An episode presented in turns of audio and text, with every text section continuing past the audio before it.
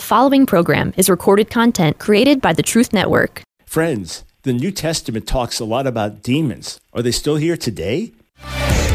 It's time for The Line of Fire with your host, biblical scholar and cultural commentator Dr. Michael Brown. Your voice for moral sanity and spiritual clarity. Call 866 34 Truth to get on The Line of Fire. And now, here's your host, Dr. Michael Brown. Thank you so much for joining us today. Michael Brown, still coming your way live from Mechanicsburg, Pennsylvania. Everyone listening on radio and podcast, same friendly voice. Those watching on YouTube, Facebook, we are audio only, but our studio has phone lines back open.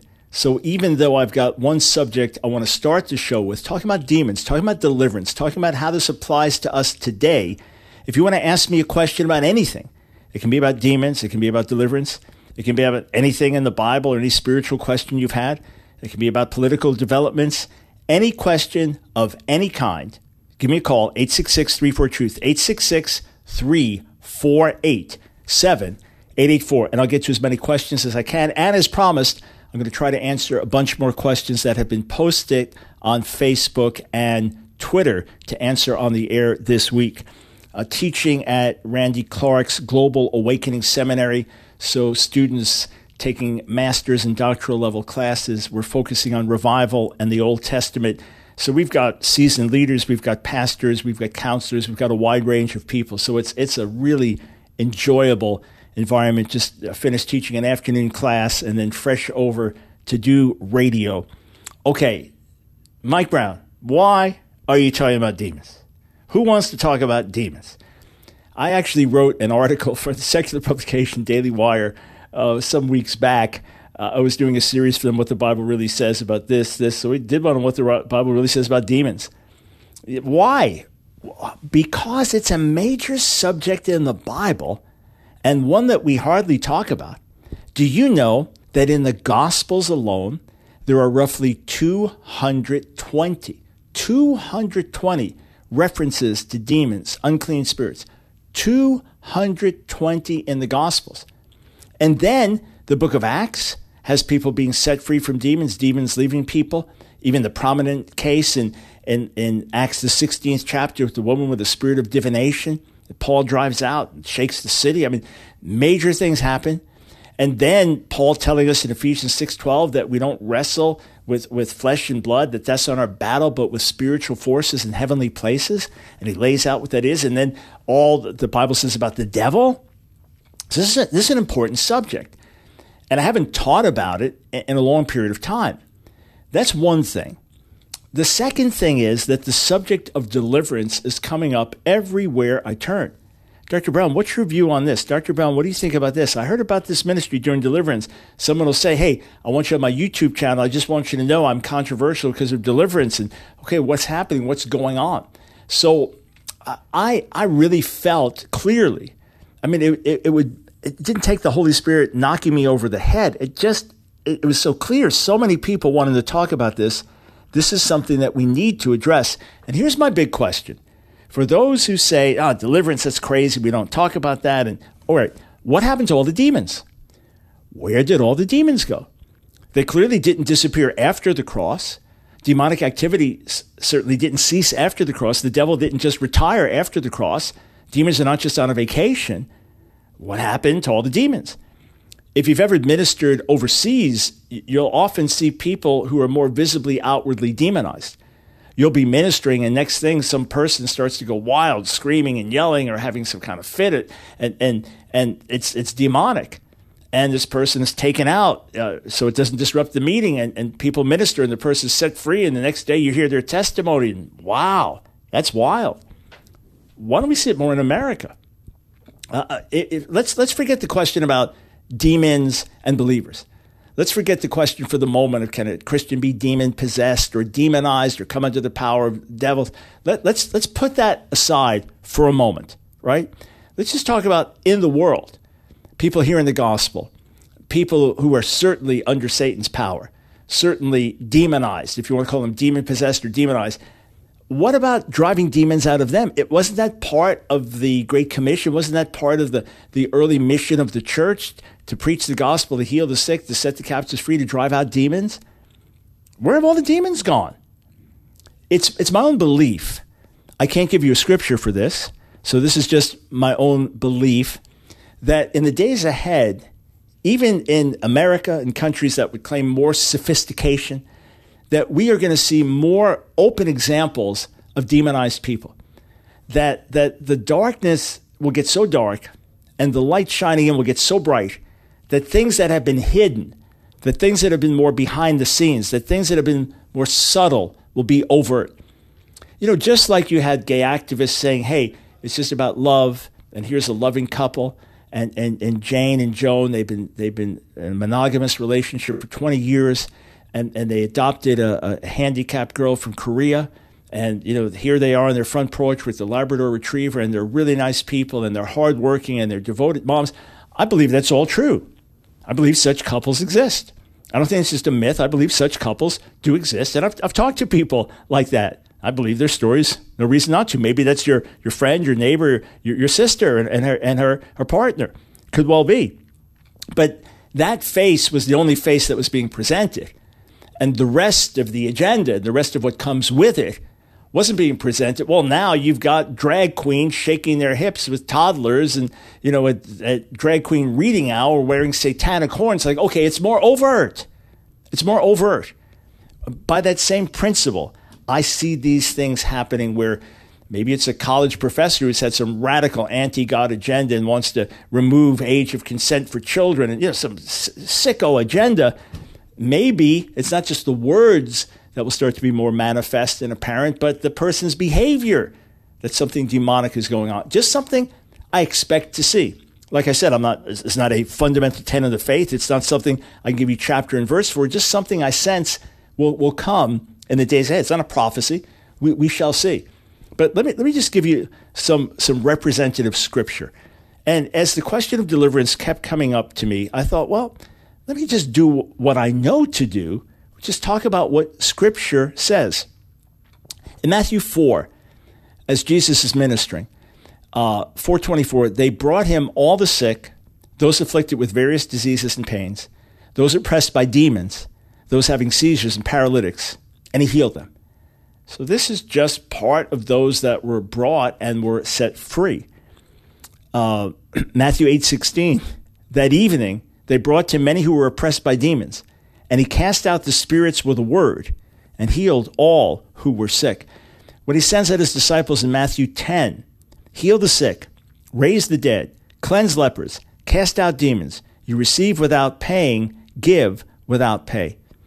Um, Jesus says this about himself, Matthew 12. If I cast out demons by Beelzebul, by whom your sons cast them out? Therefore, they will be your judges. But if it's by the Spirit of God that I cast out demons, then the kingdom of God has come upon you. So he's saying you are falsely accusing me of driving out demons by Satan himself.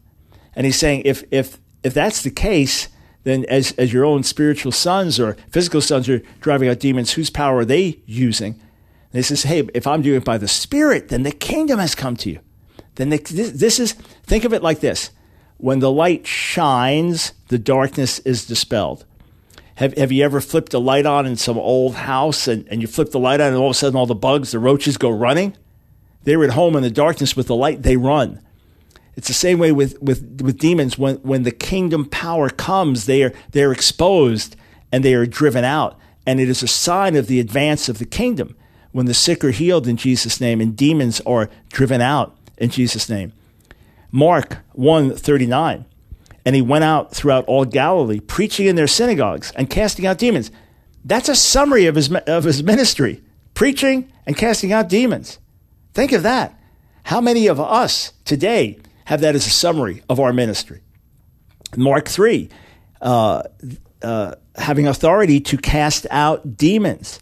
Uh, Mark, the sixth chapter, when he sends his disciples out, it says, And they cast out many demons and anointed with oil many who were sick and healed them.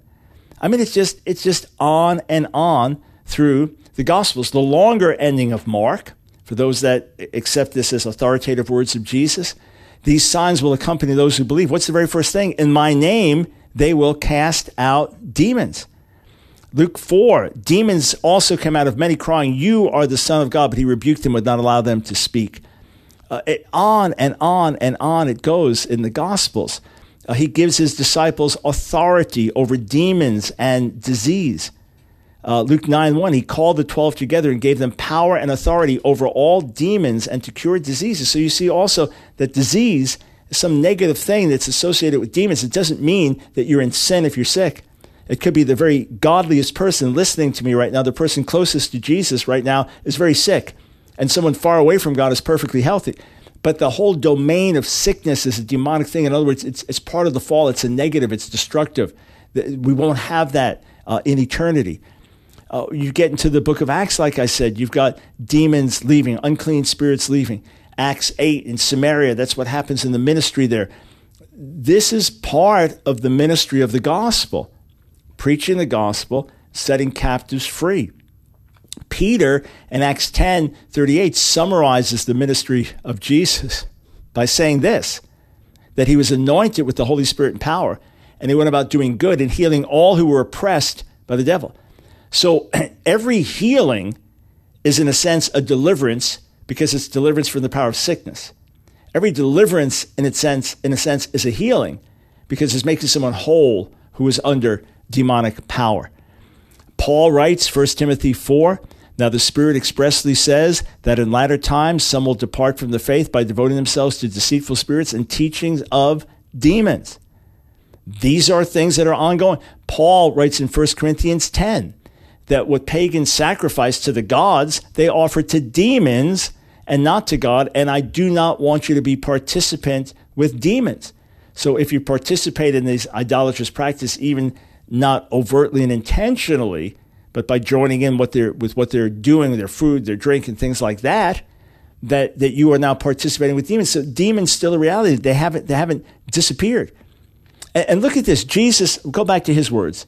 Luke 13, 32, after he's told by some Pharisees that Herod wants to kill him, he says, Go and tell that fox, Behold, I cast out demons and perform cures today and tomorrow. And the third day, I finish my course. This is, this is how he describes what he's going to be doing casting out demons and performing cures. Where have all the demons gone? What has happened to people being demonized? What's our role? How does this fit with the church today? I just want to plant these seeds. I want to get you thinking. We'll talk more. Phone lines are open 866 348 7884. We'll be right back.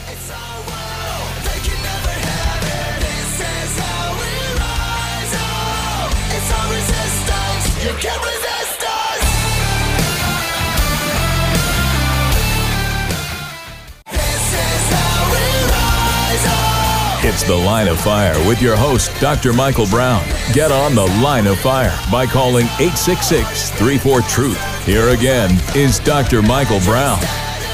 Thanks, friends, for joining us on The Line of Fire, 866 34 Truth. By the way, if you are a torchbearer, a monthly supporter, you can listen for free to my 12 hour teaching from oh, probably the late 80s, early 90s on spiritual warfare.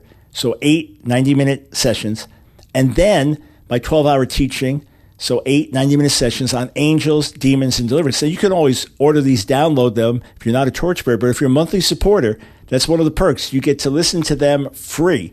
So, just check in with your perks and what you're able to do. You'll see it on the website, exclusive for you, and you'll enjoy those in depth teaching I did. It's the most in depth I did it years back. So, just like writing a book, we said, okay, great, here it is. Let's use it. and that's what we've used over the years. 866 348 7884 to become a torchbearer, to join our support team. It's a dollar a day or more per month, so $30 or more per month. Money well spent. You will reap eternal rewards. You will help us reach Jewish people with the good news of the Messiah. You will help us stand as a voice for moral sanity and spiritual clarity in America and around the world. You will be directly involved with supporting missionaries on the front lines doing amazing work. You will help us to talk to more and more people every single day. And Every month, we pour back into you. You get a new audio message every month. You get access to, to many, many hours and hundreds and hundreds of dollars of free material. If you come to Israel, you get $300 off the ticket price. You get 15% off any online orders that you make, and on and on. So we, we do our best to pour back into you. in a way that's that's far more rewarding than even what you're able to give out. It's our joy to do that. So to join our support team, go to askdrbrown.org, askdrbrown.org. Click on donate and monthly support. Okay, let's go to let's go to the phones, and I'm going to go back online in a moment. We will start in New York with Reed, and our broadcast team will bring you on because I'm remote right now. Uh, Reed in New York, welcome to the Line of Fire. Thanks for joining us. Hi, Dr. Brown. Thank you for taking my call. You bet. Uh, first, I want to do a two part commentary. The first part is hopefully an encouragement for anyone who's listening out there. 30 years ago, I was delivered. I mean, 30 years ago, I was saved from a homosexual lifestyle, and I was in my early 20s. But shortly after that, I had no one to explain to me how to repent properly. I had no one in the church to guide me through the process. So I backslid back into the gay lifestyle for 25 years. Mm. And uh, all that time, I was demonically oppressed. And approximately 10 years ago, the Lord brought me back to the Bible, back into church. And through the process, I learned that I was dealing with a generational curse. No one had ever explained this to me. It was purely through the Holy Spirit that I learned this. Now, five years ago, exactly this week, I was delivered from homosexual desires. That was through a, a, a healing service that I went to. When I explained to the lady who was uh, in charge of the prayer group, she told me that I was dealing with a generational curse. At that time, they prayed for me. It made complete sense to me, and then I was delivered right after that. So, that being said, I just want to give that as an encouragement to anyone Yeah. who might be dealing with same sex desires, thinking that there's no way that they can get through this, because it was a process process that was not explained to me. Reed, I think let- there's a yeah, let, let me let me just ask you this, Reed, and that's that's just uh, incredible to hear the mercy, the goodness, the power of God. And it's a question I always ask. You know, why is it that we think Jesus can change us from anything, but not same-sex attraction? I mean, that's that's such a denial of the power of God, and such a fa- failure to realize that as human beings we're complex, and there can be many Right. different reasons that things are, are happening in our lives and do happen and, and freedom and deliverance can come in, in many different ways so when you say that you received a, a healing on the inside in, in your thinking was it directly related to same-sex attraction or was it just one thing had triggered something else that didn't even seem connected Well, I don't want to get into the story because it would take too long. But Right, of I, course. I had an encounter with the, the a person who sexually assaulted me when I was 14. I had an encounter with him 10 years ago, and that's what started the. That was a catalyst and started the process of me beginning to heal. And the Lord was putting the pieces back together.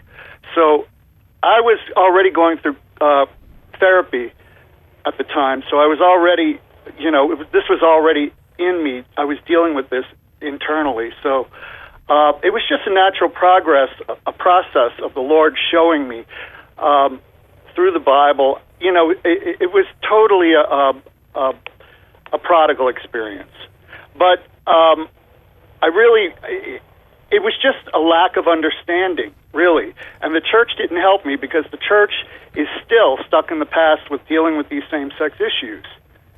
Right now, I'm trying to start uh, ministry within my church now, and it's very difficult because people are still afraid to talk about the issue. And this is why you have drag queens in the pulpit.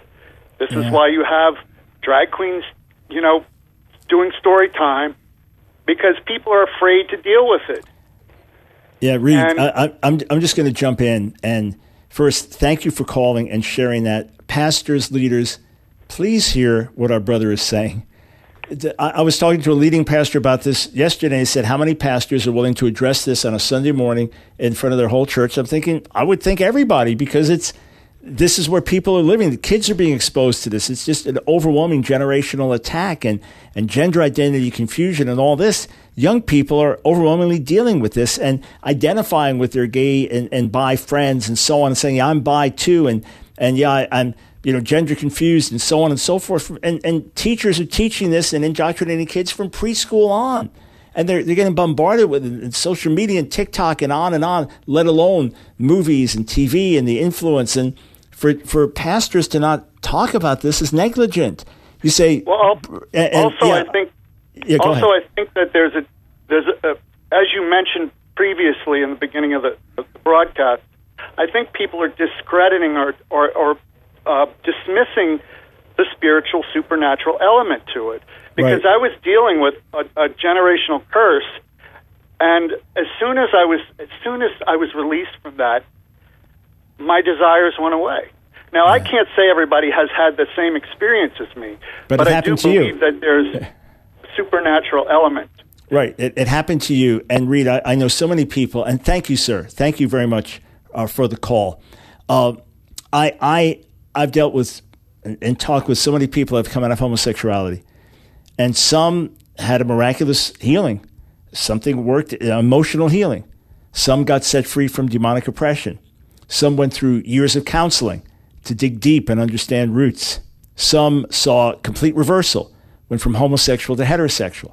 Some saw a lessening in same sex attraction and were attracted to their spouse and got married and have a happy marriage and just resist temptation. Others said, I, I haven't had the, the, the desires go away, but they're wrong, and I say no to them. God can work in many, many different ways, but these, these are all real. And again, the supernatural part. It's not, it's pray away the gate, say a little prayer, but don't discount what God can do and, and, and how he works. And again, how multifaceted we are as human beings.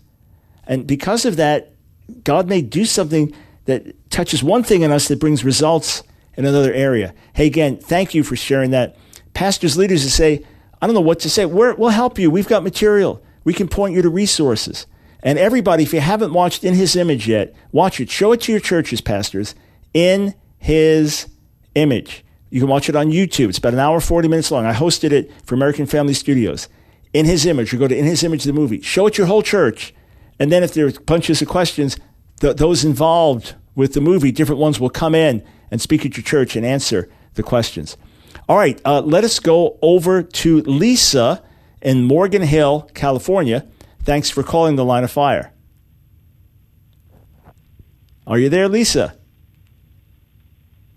All right, not sure what happened. Maybe we can come back to Lisa. Uh, let's go to Shannon in Winston-Salem, North Carolina. Shannon, welcome to the line of fire. Hey, good afternoon, Dr. Brown. Thank you for taking my call. You're welcome. So my question, of course, you know, is is uh, regarding drug drug addiction and uh, demonic oppression. And you know, reading in Scripture, there were so many times that Jesus would heal, um, even without um, the, the the person there. You know, even the daughter being healed, or you know, or, or the son being healed. So, you know, in in encountering drug addiction and um, someone that is oppressed by that demonic, it's very scary. It's very real. And, you know, there's been so much prayer of just, you know, Lord, will you just deliver this person from this? Will you just take it from? Will you?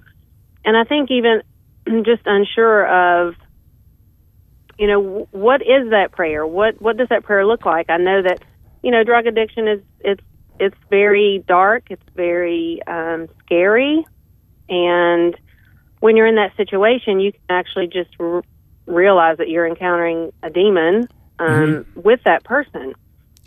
And yeah, so, so yeah, what so does tell, that tell you what, look we've, like? yeah, we've got a break coming up. So, going to come back on the other side of the break and go straight to answering your question. If we're talking about someone under demonic influence who is drug addicted, how might that person be set free? Or is it wrong to make an assumption there's a connection between drug addiction and demonic power? How do these things work? Or can someone be a drug addict and bound, needing freedom, but it's a different type of freedom? It's a physical or a mental addiction. How does that interface with the spiritual realm? We'll do our best to cover all those questions. We come back on the other side of the break. You can call 866 348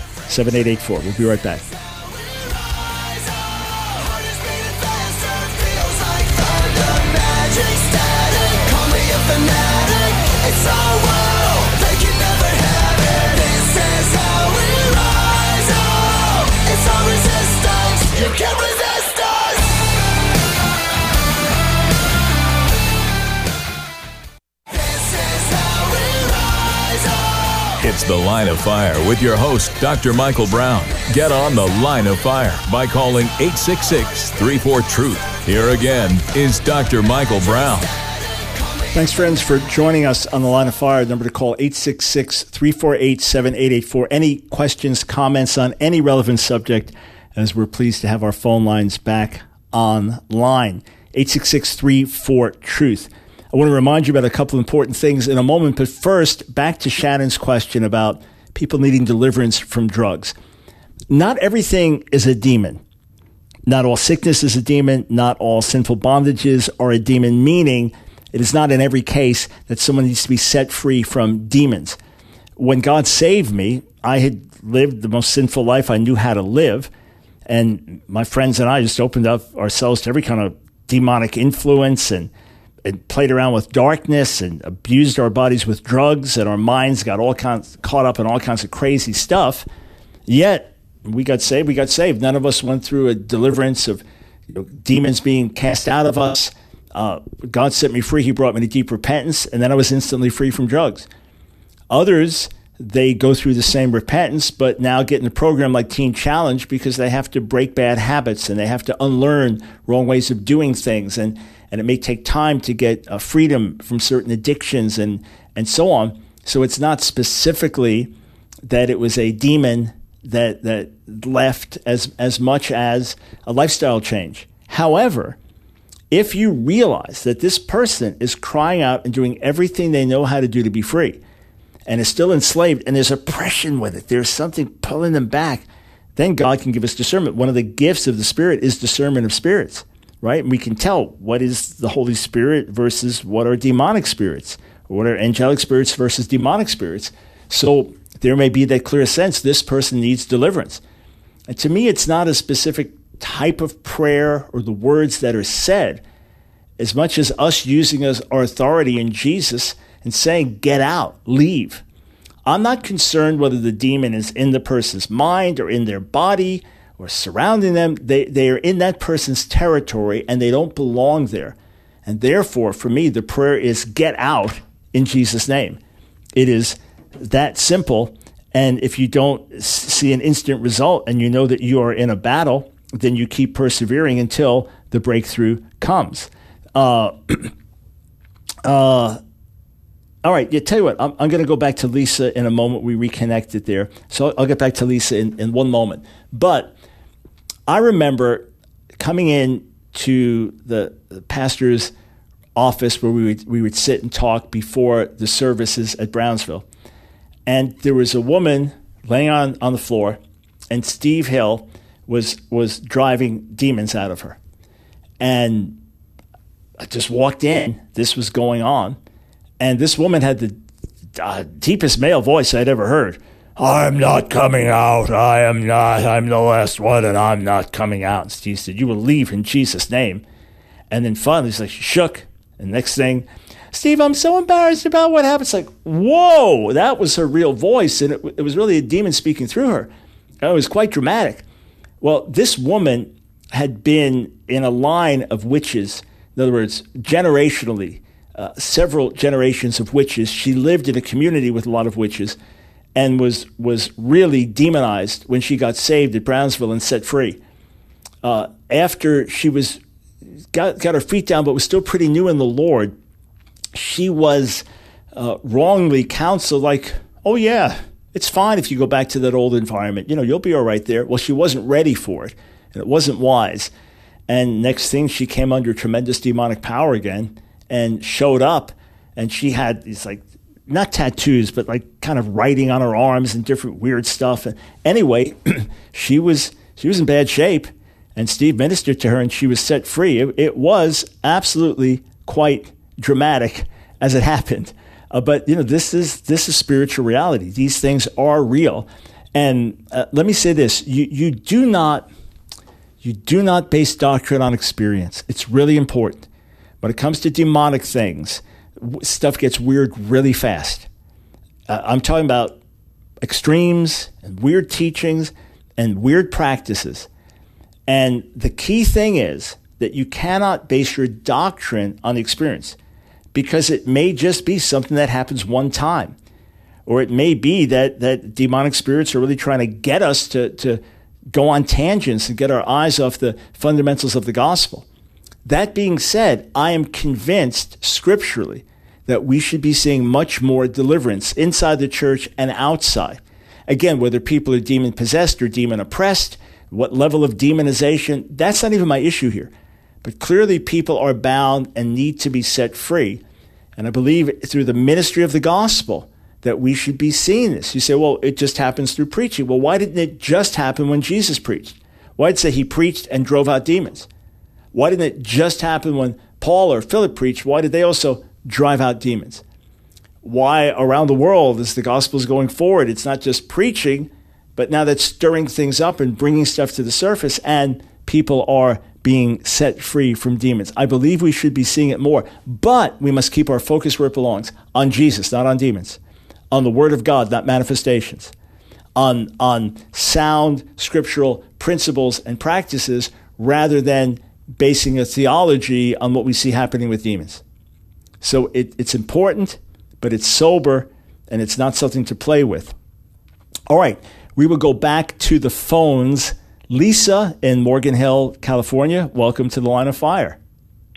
Hi, Dr. Brown. Um, I'm actually um, calling for a, a, unique situation because I, I'm a missionary in Berlin, Germany, and uh, I think it's a bit different there. And I have a lot of friends who have homosexual friends that they want to bring to church, but they are hesitant because they feel like a lot of times what's said from the front just puts people off and these are people who've never heard the gospel. They really have no exposure to church. You know it's it's like less than 1% christian in berlin. And my question is at what point um you know do we do we even have to say anything about homosexuality or do we allow the holy spirit to convict people because i have heard stories where pastors felt pressured to say something from their um, their their their members. Hey, when are you going to confront this couple? And actually, God convicted them and and brought healing in a very unique way. So I guess. I, I guess it's it's just not cut and dried, is it, in every situation? And what would you what would be some of your thoughts on that? Yes, thank you for the questions. Number one, don't put homosexual practice in a separate category or a special category. It is a sinful practice, like many other sinful practices. Mm-hmm. The issue to me is not the practice as much as the agenda. The reason okay. that we're addressing things more from the pulpit is because kids are encountering this in school, and yeah. parents are encountering this in the workplace, and there's there's a bombardment. So it's the agenda. The the principle that I've operated on for 18 years now, as the Holy Spirit spoken to me, was reach out and resist. Reach out to the people with compassion. Resist yeah. the agenda with courage. So if I am going to say something from the pulpit, uh, and if I was a local pastor, and I'm, i want to talk about, let's say there is a ballot about, uh, we could vote about the meaning and definition of marriage, right? And I'm mm-hmm. encouraging our people to do it, laying out what the Bible says. I always want to be thinking there's a 15 year old kid in the front row, suicidal, raised in a Christian home, thinks the church hates him, thinks God hates him because he has same sex attraction. He showed up this morning wondering, is there any hope for me? So mm. I, I, always want to have that person in mind, or or the grandparent whose whose grandchild has come out as trans and they're agonizing how to handle that. So whatever we say, we want someone that just walks in off the street to know, hey, they care about us, they love us. Now, here's the other thing. Let's say there's somebody, their big issue is they're really immoral. They go on all kinds of one night stands. Or someone else has a heavy porn addiction. Someone else is an alcoholic you know, there's all kinds of sins in people's lives. We don't every night read through a list of all sins. Uh, we, we rely on the Holy Spirit's leading and guiding. So if someone coming into a church service, it may be that there's a message to calling us to repent from sin without mentioning what each sin is, and the Holy Spirit's convicting.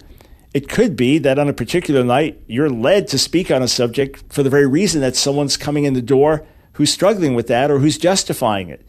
Uh, you know, I remember a uh, a prophetic brother telling a story of, of a, a, guy that was in the front row. He was he was preaching, and this guy was in the front row, and he knew he was a hypocrite. He knew the man was living in sin. He had this big Bible with him, and he was in this nice suit, and he was looking so righteous and saying Amen when the guy was preaching. And the guy preaching knew that he was living in, in secret sexual sin and that he was a hypocrite, just knew by the Spirit.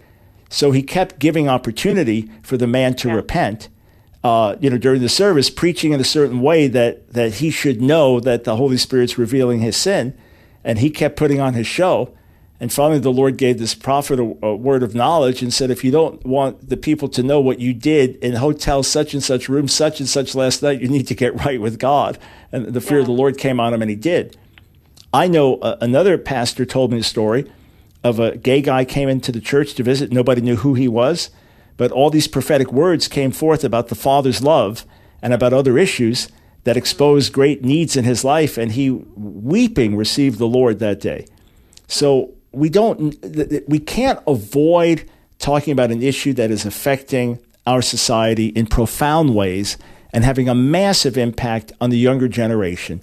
Uh, the most recent Gallup survey from 2021 said that my generation, the baby boomers, 2.8% of us, uh, or 2.6, 2.8, identified as someone on the LGBTQ scale. The generation older than me, traditionalists, it was under 1%.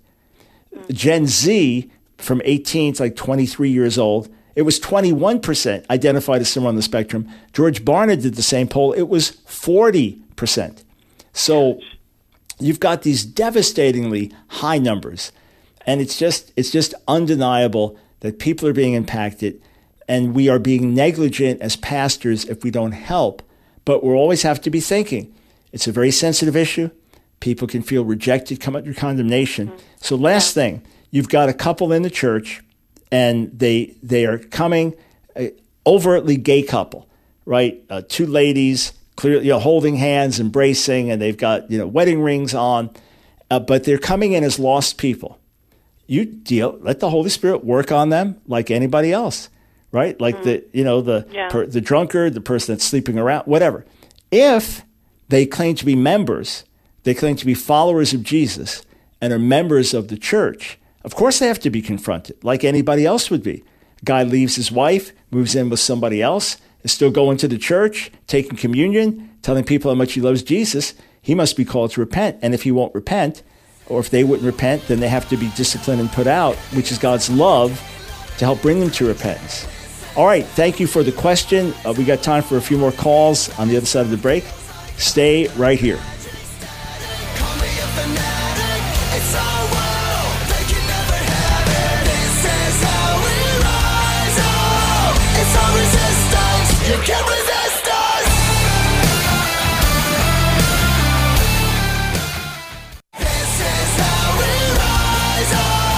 The Line of Fire with your host, Dr. Michael Brown. Get on The Line of Fire by calling 866 34 Truth. Here again is Dr. Michael Brown. Thanks for joining us on The Line of Fire. Before I go back to the calls, uh, I, I, when I write, I so want people to read what I write. In other words, I feel it's important. I feel this will help. I know it's answering questions. That's why I write. That's why I spend so many hours writing books and writing articles. Why I'm on the air because I, I want to be here to help you. I want to be here to infuse you with, with faith and truth and courage and, and strengthen your hands for the, for the work that God's given you to do. So I'll write an article and, and then a month later, someone will ask me about that very subject. It's like, oh, I wrote about that four times. I wrote this article and three before it. I guess you didn't know. Well, there's a lot going on. How are you going to know everything I write? Easy, easy. You lift a finger one time. That's what you do. Go to my website, askdrbrown.org, askdrbrown.org. Go there and sign up for our emails. That's it. You just did it. You just guaranteed that you won't miss my articles, you won't miss our latest videos. Every week, we'll send you an email with a short synopsis of all the articles. Click on whatever you're interested in. Every week, a short synopsis of latest videos that we've put out.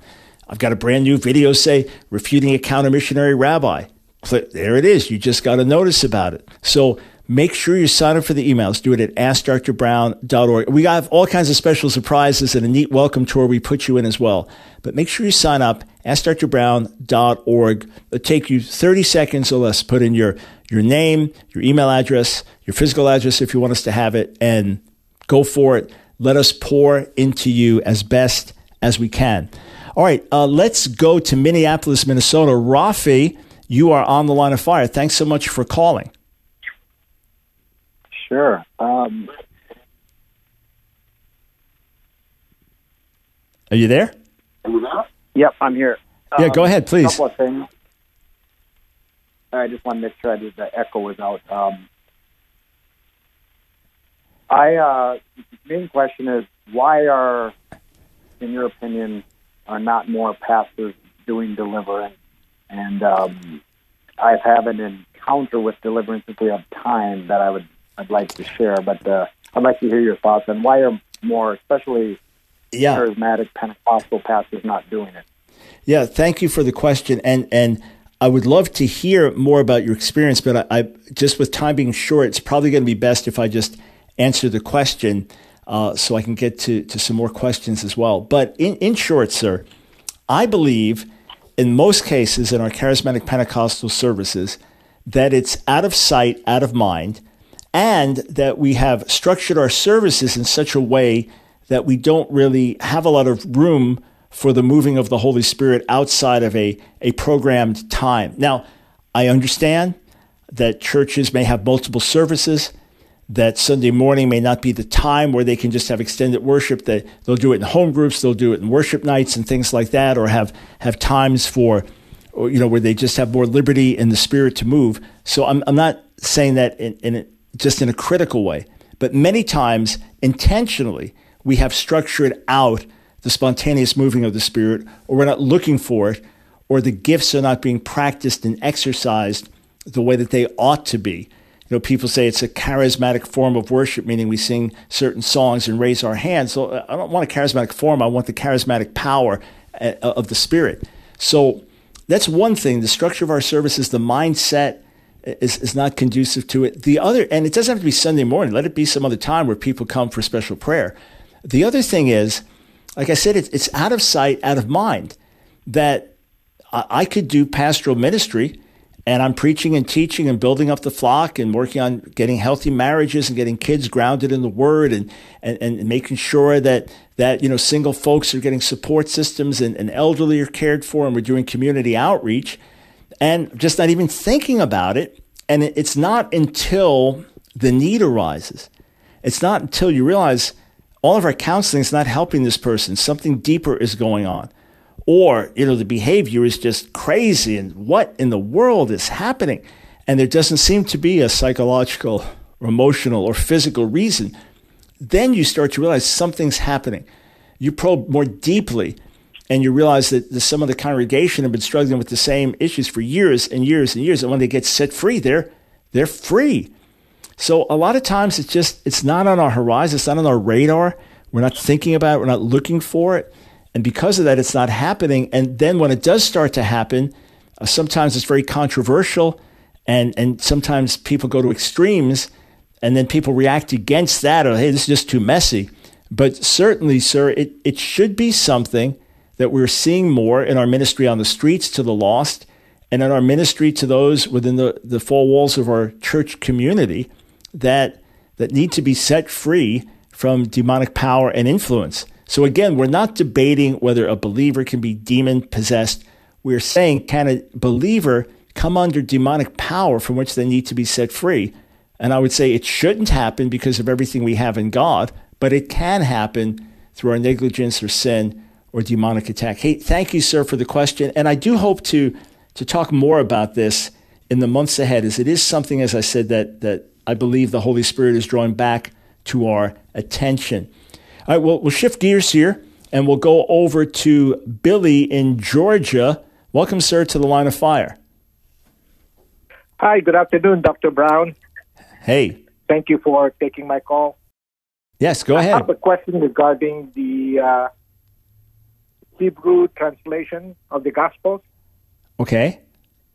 and I think um, specific the uh, the Sephardic Gospel. Do you think?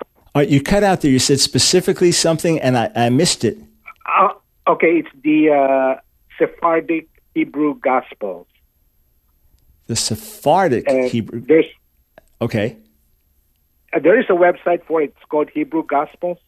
Right, right. And, Yeah, yeah. and I just want to know what you think about it. Oh, okay. So uh, th- there's there's a lot to say ab- about uh, about Hebrew gospel. Number one, it does seem evident that uh, in the early church that there were some things that circulated. It, it could be a a um, uh, all right. So it's Catalonia. That's that's how I normally. You, you mentioned Sephardic, right? Which is perfectly fine. But I, I normally hear in, in terms of of Catalonia or from so, some Sephard. Okay, all clear, all clear. So we do not have a copy of any original Hebrew gospel. It does not exist. We do not have early textual evidence, like we have thousands of early Greek manuscripts. We do not have early Hebrew manuscripts in the New Testament. However, there is attestation from several different church witnesses of either a Hebrew version of, gospel, of, of Matthew or a collection of the sayings of Jesus in Hebrew, some would argue Aramaic, that, that Matthew put together. Uh, but we do not have it. In other words, if there was an original Hebrew collection of the sayings of Jesus, or an original gospel that Matthew wrote, may be different than the current one, that was in Hebrew, we don't have it. There were early witnesses that attest to seeing these things, even up, up through Jerome in the fourth century, but we actually do not have any extant copies of anything. So, what do we have? We have, over the centuries, so a thousand years later, 1200 years later, after the New Testament, we have these documents that, according to everything that we understood, these were translations from the Greek into Hebrew. So they're not a Hebrew original. When someone says this is from the original Hebrew gospel, no such thing exists. No such manuscript exists anywhere. It's a myth. However, there are these later Hebrew editions, which have historically been understood as translations from the New Testament Greek into Hebrew. But some scholars in recent decades have said, yeah, but this doesn't just look like a translation. It looks like it preserves a, a different wording, or it looks like it's written in such a way that it's not the way you do translation. It seems to have evidences of being an original. The one that's popularized this theory the most is, is the Karaite scholar Nehemia Gordon. And he's a legitimate Hebrew scholar. So we, we would differ on a number of points. But what he and others have argued is that the Hebrew Gospels that we have, although they are not, quote, the original, that they reflect aspects of an original Hebrew Gospel. With all respect to his scholarship and the scholarship of others who've looked at that, I'm very, very skeptical of it for quite a few reasons. And I see no evidence that a tradition was being preserved through the centuries in writing or orally that now, excuse me, undergirded these translations. So they are translations from the Greek. I do not understand them to be original Hebrew manuscripts somehow uh, passed on or, or a tradition that, that passed them on or recovered things over the centuries. Again, I know scholars have answers for this, but I'm very skeptical. For sure, though, for sure, what God did give us was multiple thousands of Greek New Testament manuscripts. And under any argument, the vast majority of the New Testament was originally written in Greek, not in Hebrew or Aramaic. That's self evident as well. So when someone says this is a translation based on the original Hebrew gospel, that does not exist. These are sources that should be handled in a very careful way, in a secondary way, that may give us some interesting insights and may possibly, here and there, preserve an ancient reading that we do have. I, am per, I would love to see one day one of these ancient manuscripts discovered, or or a copy of a copy of a copy of one of these ancient manuscripts. I just don't think it's anything that we have today. And if it turns out that there is more evidence, that would be wonderful. Let, let us have whatever we can uh, of, of things that go back to the apostolic age. I just don't believe that, that this is part of it. Again, it's a scholarly discussion, but that's my view. There is no original Hebrew gospel that anyone can quote from today, but maybe some things can be reconstructed from some of these. That's the argument. I'm skeptical about it. All right, friends, back with you for Thoroughly Jewish Thursday tomorrow.